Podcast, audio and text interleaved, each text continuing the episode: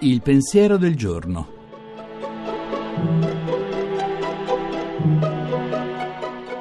In studio Nicoletta Tiliakos, giornalista.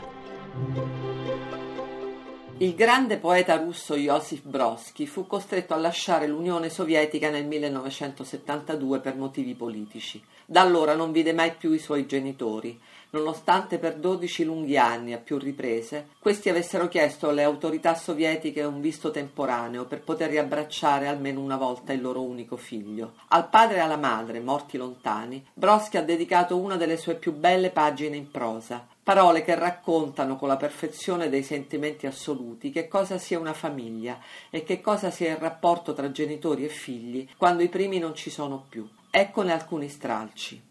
Con un'intensità maggiore o minore, ogni bambino anela a diventare adulto e non vede l'ora di andarsene di casa, fuori dal suo nido oppressivo, fuori.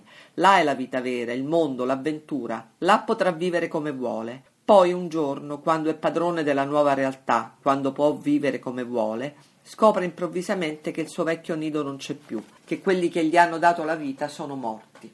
Lui allora si rende conto che se mai c'è stato qualcosa di reale nella sua vita, era proprio quel nido oppressivo e soffocante, dal quale aveva tanta voglia di andarsene, perché erano stati altri a costruirlo, quelli che gli hanno dato la vita e non lui, che conosce fin troppo bene il valore vero del proprio affannarsi, lui che in un certo senso si limita a usare la vita ricevuta.